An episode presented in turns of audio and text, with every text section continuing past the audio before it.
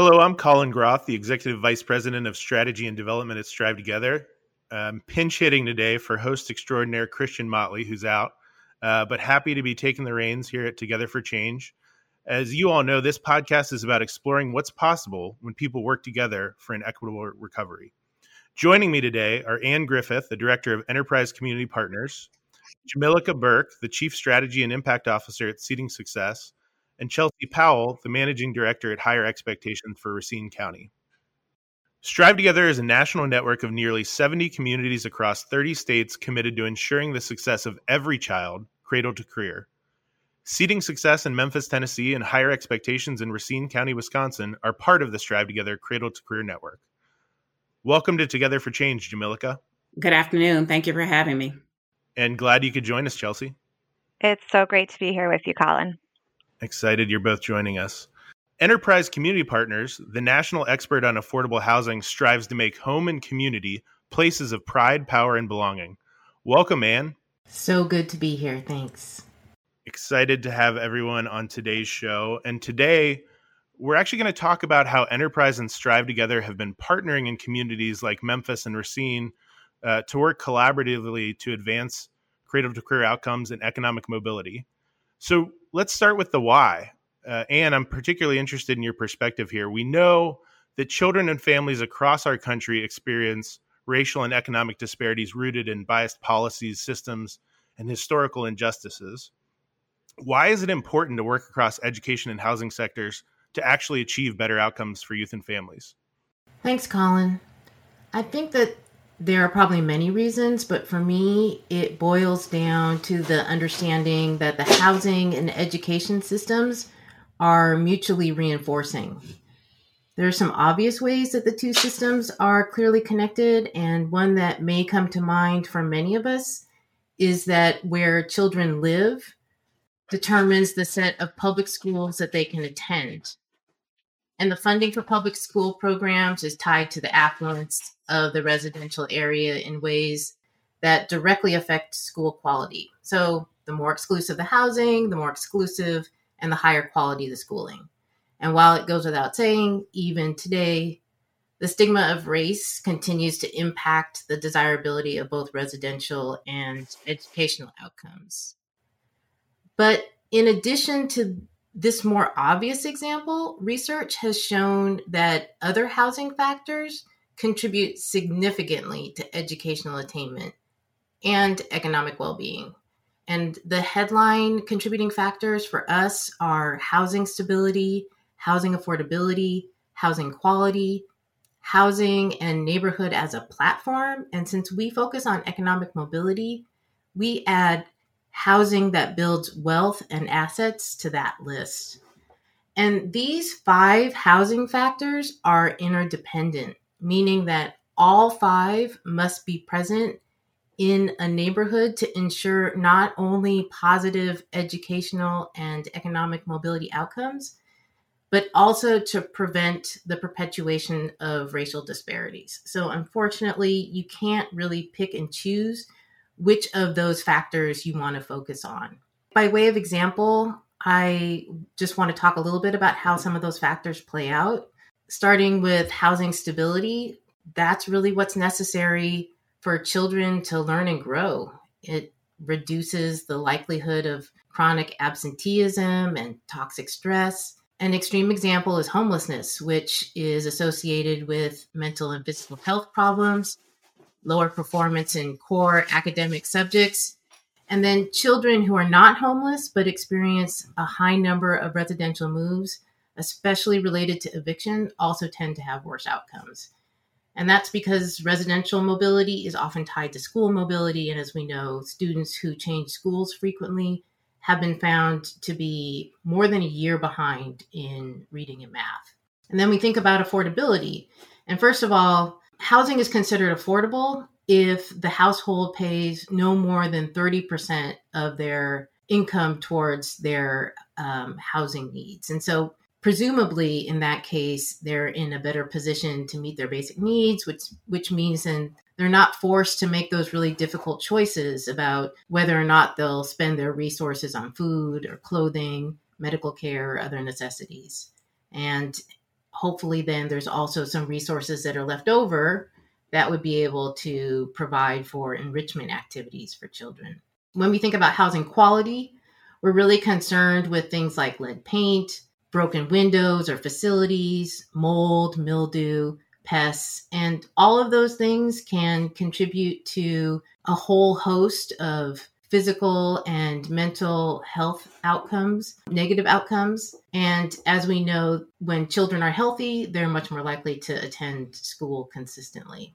The fourth area, the fourth factor, although we know that low-income neighborhoods are, have actually been found to have stronger levels of social integration than those that are more affluent, living in a safe and well-resourced neighborhood is actually a strong indicator of long-term success. Neighborhood exposure to violence in particular is a key disruptor of academic progress and has been tied to lower test scores. And in recent years, there have been studies that found a close association between neighborhoods in which a child grows up and his or her long-term outcomes, both in economic mobility and other access to opportunity. That last category is housing that builds wealth and assets. And we actually use that term very intentionally instead of saying home ownership, because the home ownership is actually actually has a very complicated relationship to wealth building in this country. It's true that home ownership has proved to be the greatest asset for generating intergenerational wealth for many people, namely white people. But given the disproportionate use of predatory loans and other historic challenges around home ownership, it's actually been a pretty painful red herring for a number of other people. But clearly, having housing that allows for a household to invest in any financial vehicle can create both stability to weather financial storms as well as an opportunity for future mobility. The way that all these variables uh, line up in any community looks different, though. So the way that a community approaches wrapping its arms around these factors will be unique to that community. But again, the risk of not embracing all of those factors all at once means that a community is at risk of perpetuating those disparate outcomes. So I just want to get back to your, your question, Colin, just kind of the full circle. Um, over time, there have been a lot of efforts to reverse the very explicit race-based housing and education laws. Uh, as far back as the sixties, the school desegregation, the Fair Housing Act, all the way through to present time with programs that are um, often well-funded, well-intentioned. But by and large, these efforts have two things in common. First, they tend to be single-issue focused, so focused not only on either just housing or on just education, but within the housing sector, they're often just focused on, say, affordability. And the second is that taken either individually or cumulatively, they really have not had much impact on affecting that large-scale uh, outcome to reduce racial disparities. But that actually makes sense to me, because if where children live directly impacts their educational opportunities, and if where they live turns on five factors, not just one, then if we solve for only one housing factor, or if only housing or only education, then it's really unlikely that we're ever going to realize meaningful change in order to address disparities in any given community. Thanks, Ann. That's an incredibly helpful background and context. And I know one of the lines I've often heard uh, that really resonated uh, in what you were saying is that people often think you build wealth through income, but it's actually often through ownership. And so I appreciate the framing around uh, the opportunity for housing to actually, you know, be a vehicle for building wealth. And I know from a Strive Together perspective, when we talk to some of the leading edge communities across the network, and thought about what's the work that we need to do as a national movement to actually advance racial equity, to move from, from talk to action when it comes to seeing systemic change that leads to more equitable outcomes. And eight of the nine communities that we talked with identified housing as a key sector that we needed to to bring together with education to get to, get to that uh, that vision for equitable systems.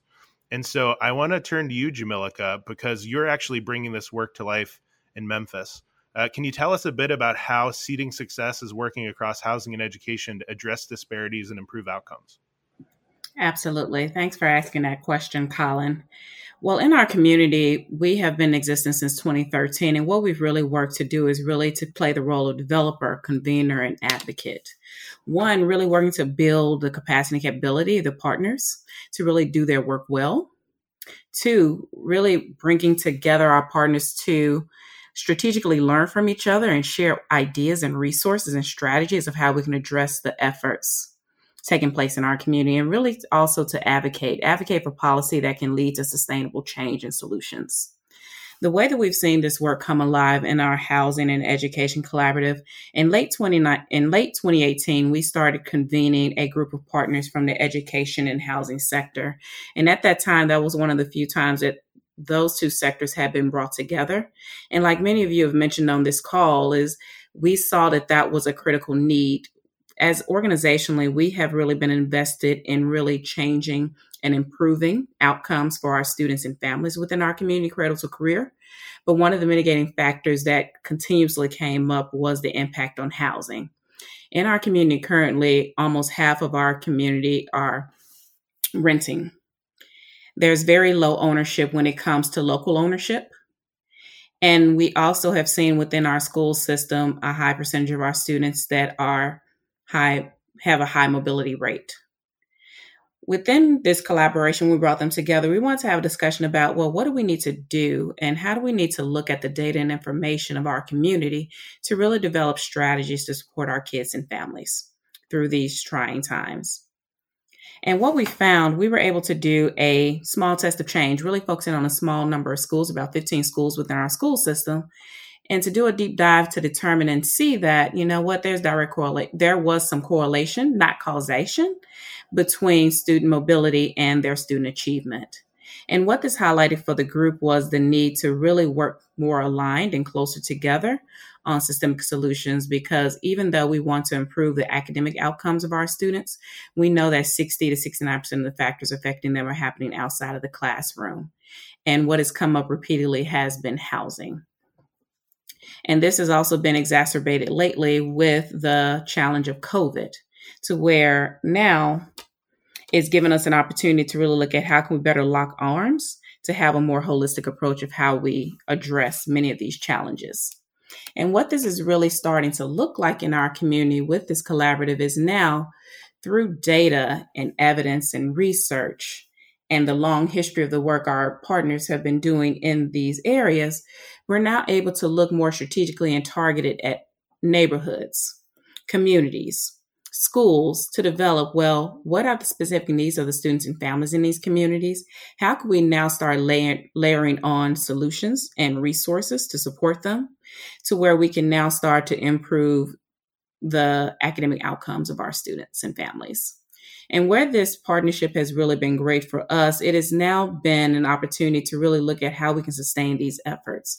Now that work is really being broadened to look at, now we have opportunities to work with our local government and work with our housing authority to think through, as we're now thinking about how we develop these communities, especially when we're looking at where schools are being, quote unquote, a hub. How can we now make sure that the schools are in revitalized areas? We have more quality, affordable housing. We're able to support our families to be connected to the resources that they needed. How can we identify the homes that are having a high cost burden of electricity? Who are the families that are at risk of evictions? Now that we're starting to bring those pieces and data together, we're getting a more holistic picture and look of what are the challenges in our communities and now how we can have a more targeted approach to address them. And through this work, even in the short time that we've been doing it, in this sector, we've been able to really layer on different resources, bring together multiple initiatives to now look at issues from a singular view in the standpoint of how can we now collectively pull our resources together to affect change long term. I, I love that. And I appreciate, I mean, having spent a lot of time in, in Memphis and Shelby County, I know it's it's been a unique housing market, uh, and and one that I think Ann, uh, we might come back to, but uh, would be curious for some of the enterprise insights about the work down there.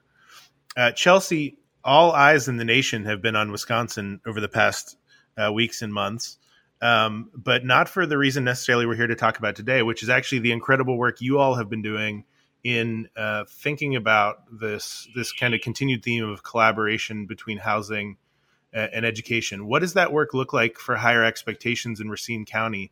And what are you learning about uh, the impacts of that? Yeah, absolutely. And I um, I agree. It has been quite a time to be a resident in Wisconsin uh, with everything that's going on. Um, you know, I think uh, I would start by just going back to something that Ann said and and the importance of understanding that you really can't disentangle housing and education outcomes.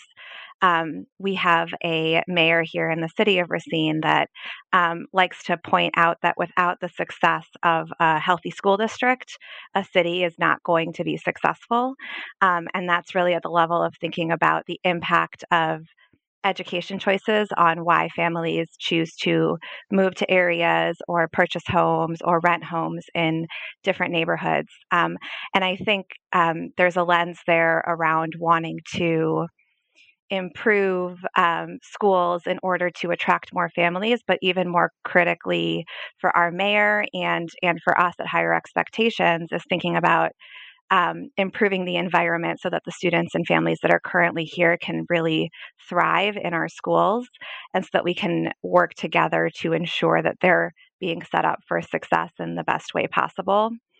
Um, you know, Higher Expectations came into this work thinking about housing through the lens of trying to understand the impact of attendance on student outcomes. And um, in both kindergarten readiness and in our sort of third grade elementary reading outcomes, what we find is a really strong correlation between the number of days that a student misses school and their ability to be successful on our standardized testing here in our community. And when you start to ask why and dig into what leads to um, lower attendance, you often end up having conversations about housing and needs outside of school. Um, and you also end up having a lot of conversations about student mobility, about the rental market, and about how disruptive it can be for an individual and a family to have to move both from the perspective of their home and having to pick up and shift, and also um, outside of their school's boundaries and into another one and potentially having to switch mid-year or over the summer. Um, and so we had long had conversations about that sort of with our education and employment partners here in Racine without really having a grasp of how do we really move into the policy conversation around how to start shifting this dynamic and increasing stability for families and students. Um, and then a few years ago, our community decided to invest in the community school model um, at a few of our um, elementary schools in Racine Unified School District. And that sort of started down a path of us really thinking about, specifically in a neighborhood that maybe had been struggling, how does a stronger school, a stronger school community um, create stability for the market, um, the housing market, and the families around that school, and vice versa? Um, how does the housing market impact those students, and really being able to look a little bit more specifically at the schools um, that we had uh, selected as community schools as a as a community. Um, and that really helped us sort of lead into a conversation about the rental market and understanding that I think much like um, Memphis, we have a really high proportion of renters. Um, home ownership is not uh, super high in Racine. Um, and rather than thinking through the lens of a desire to just increase home ownership, which, again, to something Ann said earlier, um, has a lot of both uh, positive impacts, particularly white, for white families, but also um, is not accessible uh, to a lot of families of color in our community. Um, how do we stabilize the renting market instead, and how do we create, uh, you know, rental renter units that are healthy and safe and start to meet the needs of students. Um, and through our partnership with Enterprise um, and having them come in and support our community, we're able to forge a relationship with our city um, and our mayor's office um, to help them start thinking about sort of what uh, what change could be made where education outcomes and housing outcomes are um, intertwined and entangled and could be moved together in a positive direction. Um, and so our mayor's office did some incredible work to actually roll out the most comprehensive um, rental reform package that our city has ever seen um, after hearing from community and renters about the negative impacts that you know, unchecked um, landlords and other issues have had on them. Um, and Higher Expectations has been really proud to be a part of that in, you know, the ability to bring education data to the table, to show sort of the correlation between attendance and um, test scores potentially or other student outcomes, and to broaden out the coalition of partners that is available um, to support these changes in our community and to identify and speak to the importance of thinking a little bit more holistically. Um, and we're really excited about where that's going. I think particularly with the impact of COVID, um, you know, our school district is actually fully virtual. Um, so all students are learning from their homes. And that has only um, shed an even brighter light on what is um, maybe not accessible for all families, whether it's around internet and technology access, um, or even strength of internet, uh, because as we know, like where those um, lines are made and where the access to good broadband is stronger is in neighborhoods that have traditionally had more wealth, um, or whether it's just about how we ensure that they are in a safe learning environment when they're not at school in a building. Um, those issues have really come up even more so.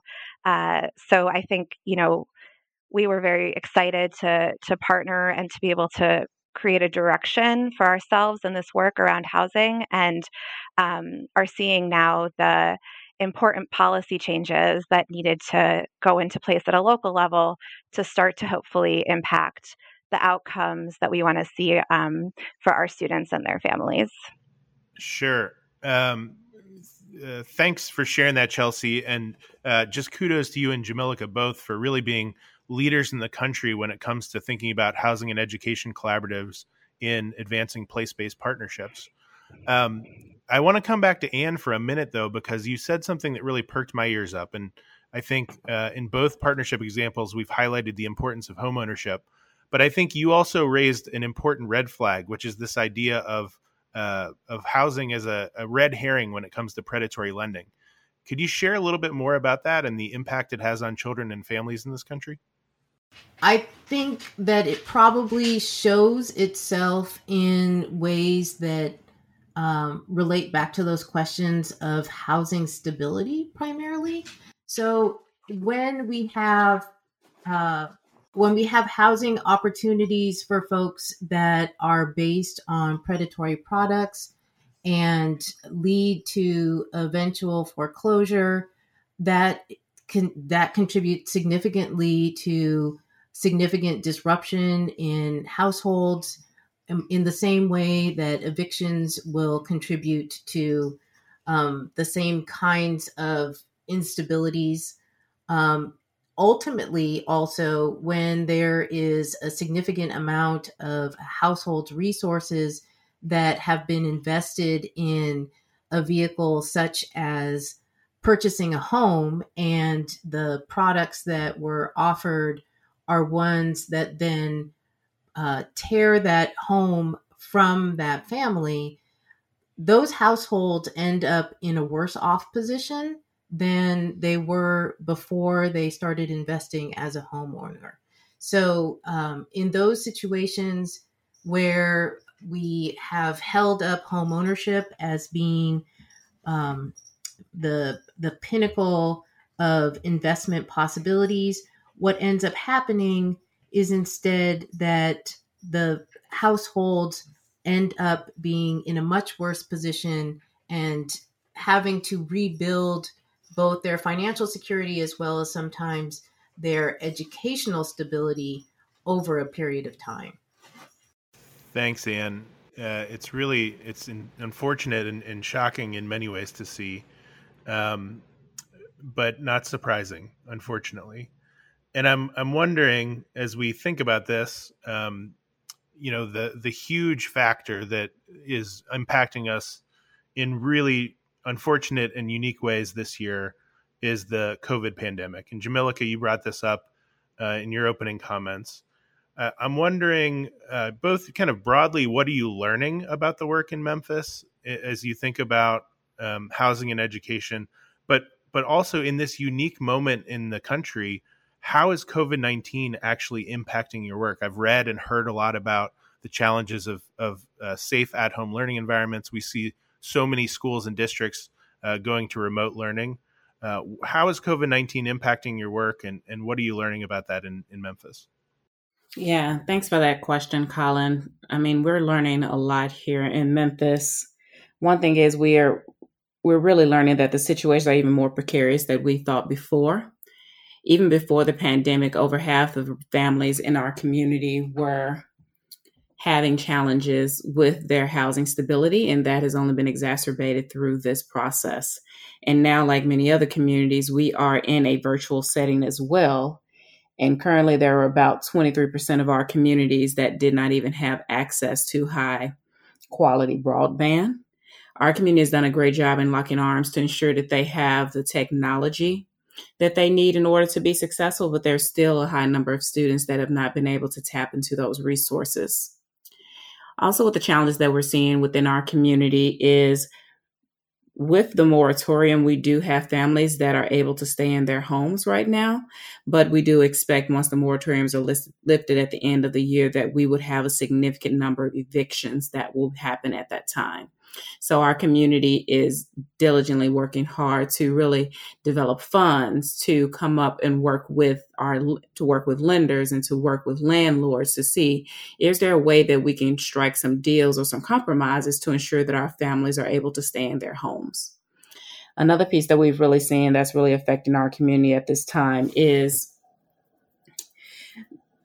the stability just from having COVID is there's food disparities. There are issues around transportation, childcare, because we have a mix of families that have to go to work, but their students are home in a virtual environment. Now, one thing that I'm proud to say about our community, our community, again, has locked arms to really rise to the challenge. And this pandemic has really given us an opportunity to really think more strategically and align our efforts in how we work together. There has definitely been more collaboration now in Memphis and data sharing and resource sharing and information gathering at a scale that I have not seen at this level previously. And so building on those successes and really keeping that momentum going, we're really looking at ways of how do we continue to bring together public-private partnership to really look at these issues in a multifaceted way, because it's going to take a critical lens from multiple faces to really see what do we need to have in place to affect change and keep this momentum going. Right now, we've been able to work with our community to really build systemic systems, strategies, and supports within our community. I think a great example of that has been some of the emerging work that has been building from the Housing and Education Collaborative. In that work, we were able to start looking collectively at student level data, the schools in which they lived, and what were the challenges they were having with housing around evictions, housing stability, quality of housing, et cetera.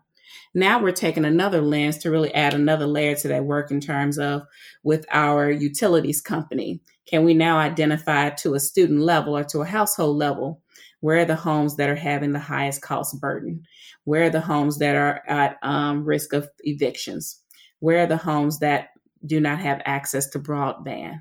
Because now with that more targeted look, from a data perspective, we're now able to better support our partners and our communities to really direct their resources in a more strategic way so that we're making sure the resources are being connected to the families that are most impacted by the pandemic.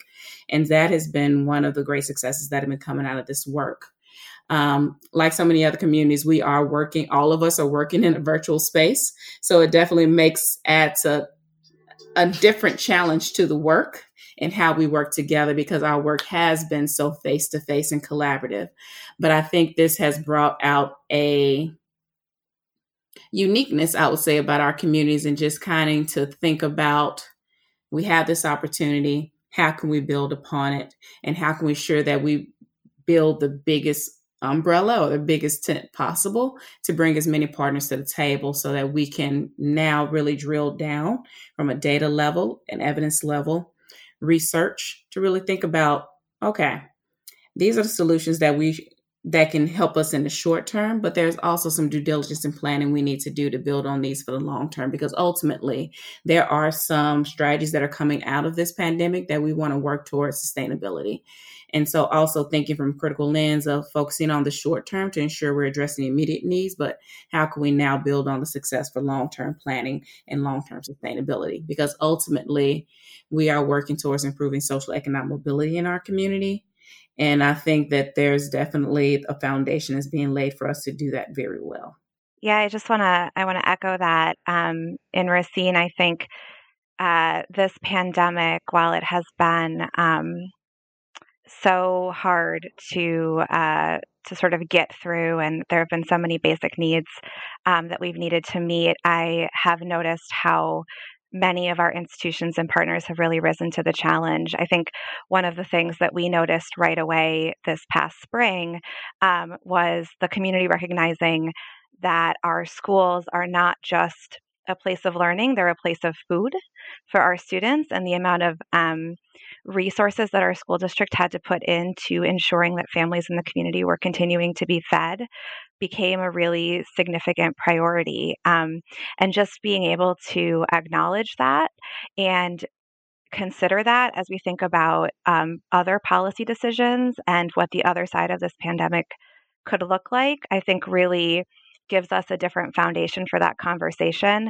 Um, we've seen, for example, our city of Racine actually um, was able to leverage some of the federal dollars to provide rent um, relief payments uh, to prevent eviction to about three hundred families in the community, um, and worked with a uh, local nonprofit to distribute those so that Um, there was a commitment from landlords that they wouldn't evict, and um, a plan in place for those families to uh, continue to stay in their homes, um, because we had a similar um, moment of our, well, we've already had that of our um, evictions moratoriums um, disappearing.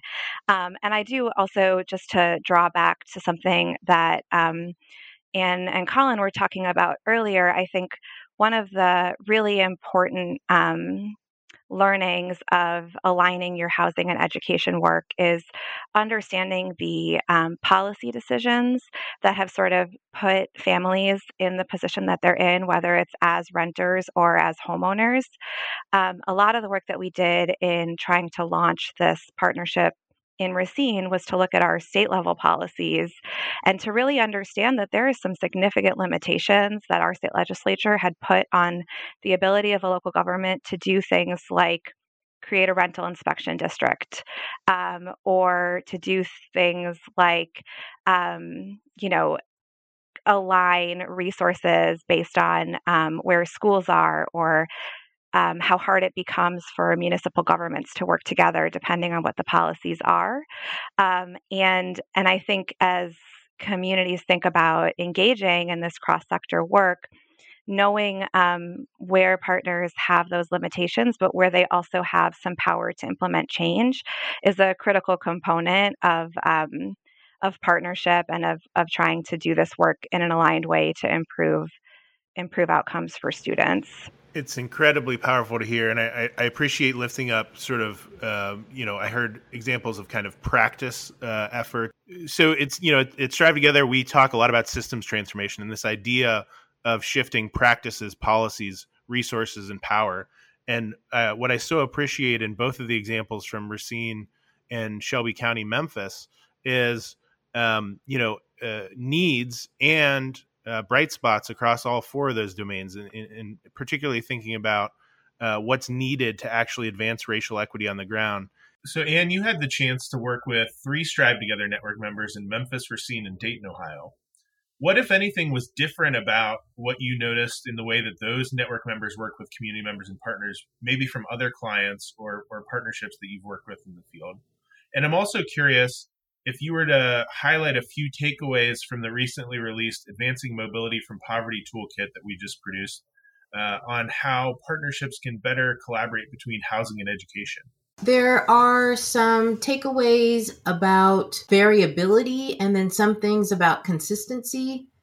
I'd say that our interaction with the three separate different communities helped us to appreciate how important conversations about or centering structural racism around uh, at, how central those are for the partnerships, whether or not the communities themselves are leading with conversations about structural racism, and saw that there was, there's difference between whether or not the point of reference for the network member is at an institutional level or whether it's with the lived experience, kind of based on whether or not there is that emphasis of structural racism kind of in the milieu around them. I think we can observe that that can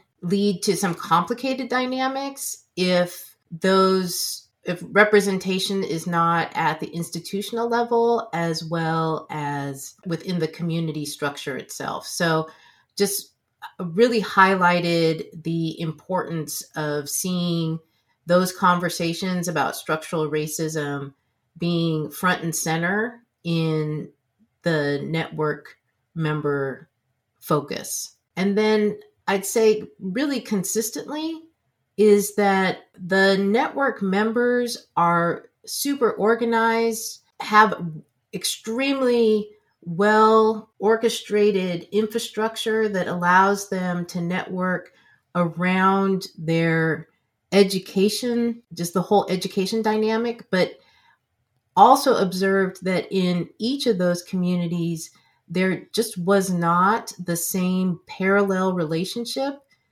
within the housing sector. And that was a little bit surprising, in part because there there's variability in terms of whether or not um, each of those communities had a robust housing sector or a not so well developed housing sector. And yet consistently, without that infrastructure in place, it, the network partners are then really left to figure out all of those relationships on their own. And that that is really kind of beyond what I think we can expect for easy partnerships. And so that really takes us to why we created the Advancing Mobility from Poverty Toolkit in the first place. And I'm hoping that communities can get a lot out of this particular tool. This toolkit was created between Enterprise and Strive Together, and it's really designed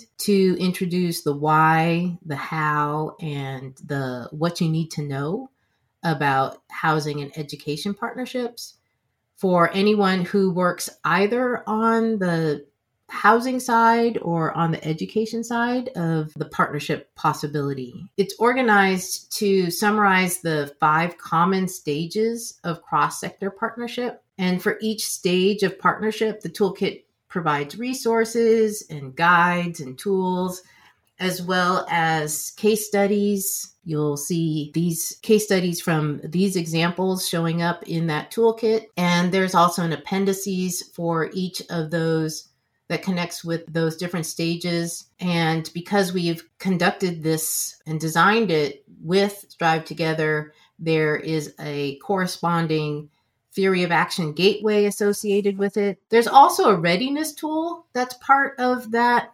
toolkit that allows for a reader to assess where they are within those stages of partnership.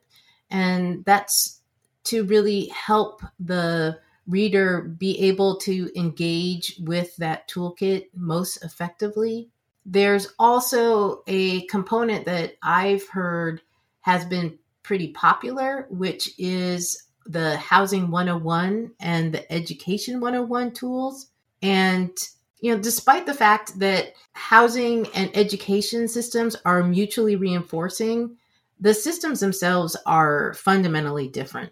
And I think um, this is part of what Chelsea was lifting up a little bit in what she was talking about. But I don't think that partners on the education side necessarily know what the laws are or what the levers might be. And likewise for housing partners to understand who the key stakeholders are, what the funding sources are, what the reg- regulations might be, to be able to effectively partner with the other sector. So we've included these different tools just to provide the same foundational understanding for all housing and education practitioners. And then the last part of it is a framework for those shared housing and education outcomes. Again, stuff that Chelsea was talking about, how it is that we can help the housing sector and the education sector see themselves in each other's goals and outcomes. And really what we're looking for is for communities to feel empowered to reach out to their counterparts and to begin exploring the right partnerships for their community. So hopefully there's a lot that other communities will be able to get out of this tool. Channeling my inner Christian Motley, who I know loves to end the pod always with a call to action, I'd love to hear from each of you if there was one piece of advice or a call to action from your work that you'd want to share with community leaders. What would that be? I would say just do it. I know that there is a learning curve in getting started with these partnerships, these education and housing partnerships, that it's a very different world, but we're here to tell you that it is possible and that we have tools to help you, and it will make a really profound difference in your ability to reach the goals that you've set for yourselves. One of the pieces of advice that I would really talk about is when you're thinking about building a public-private partnership that's really built on multiple sectors, it is messy and it takes time. But the end product that you have, you really have a really comprehensive and holistic group that can look at how we can really look at systemic change in a really different way. Because now you have at the table many people with their different ideas and different areas of focus that can highlight how can we now all look to align our efforts and resources and practice to really be a light to our community and guide a lot of the planning that needs to be done and policy work that needs to be done, for that matter, to really sustain the work that we want to see and improve at the end of the day, the socioeconomic mobility for our families, but really just at the end of the day, giving them more choice and opportunity in the lives that they want to live and the things that they want to do. I think the thing that I would um, share with community leaders is that we don't really know what families and students are facing truly, whether it's in their educational life or in their home. And the most critical piece of this work that we can do as we're trying to align sectors or um, make a difference around uh, housing and education outcomes is to ask them what matters most to them, what is truly impacting them, and what do they want to see from our institutions to help improve their access and their lives and their learning environment or home environment.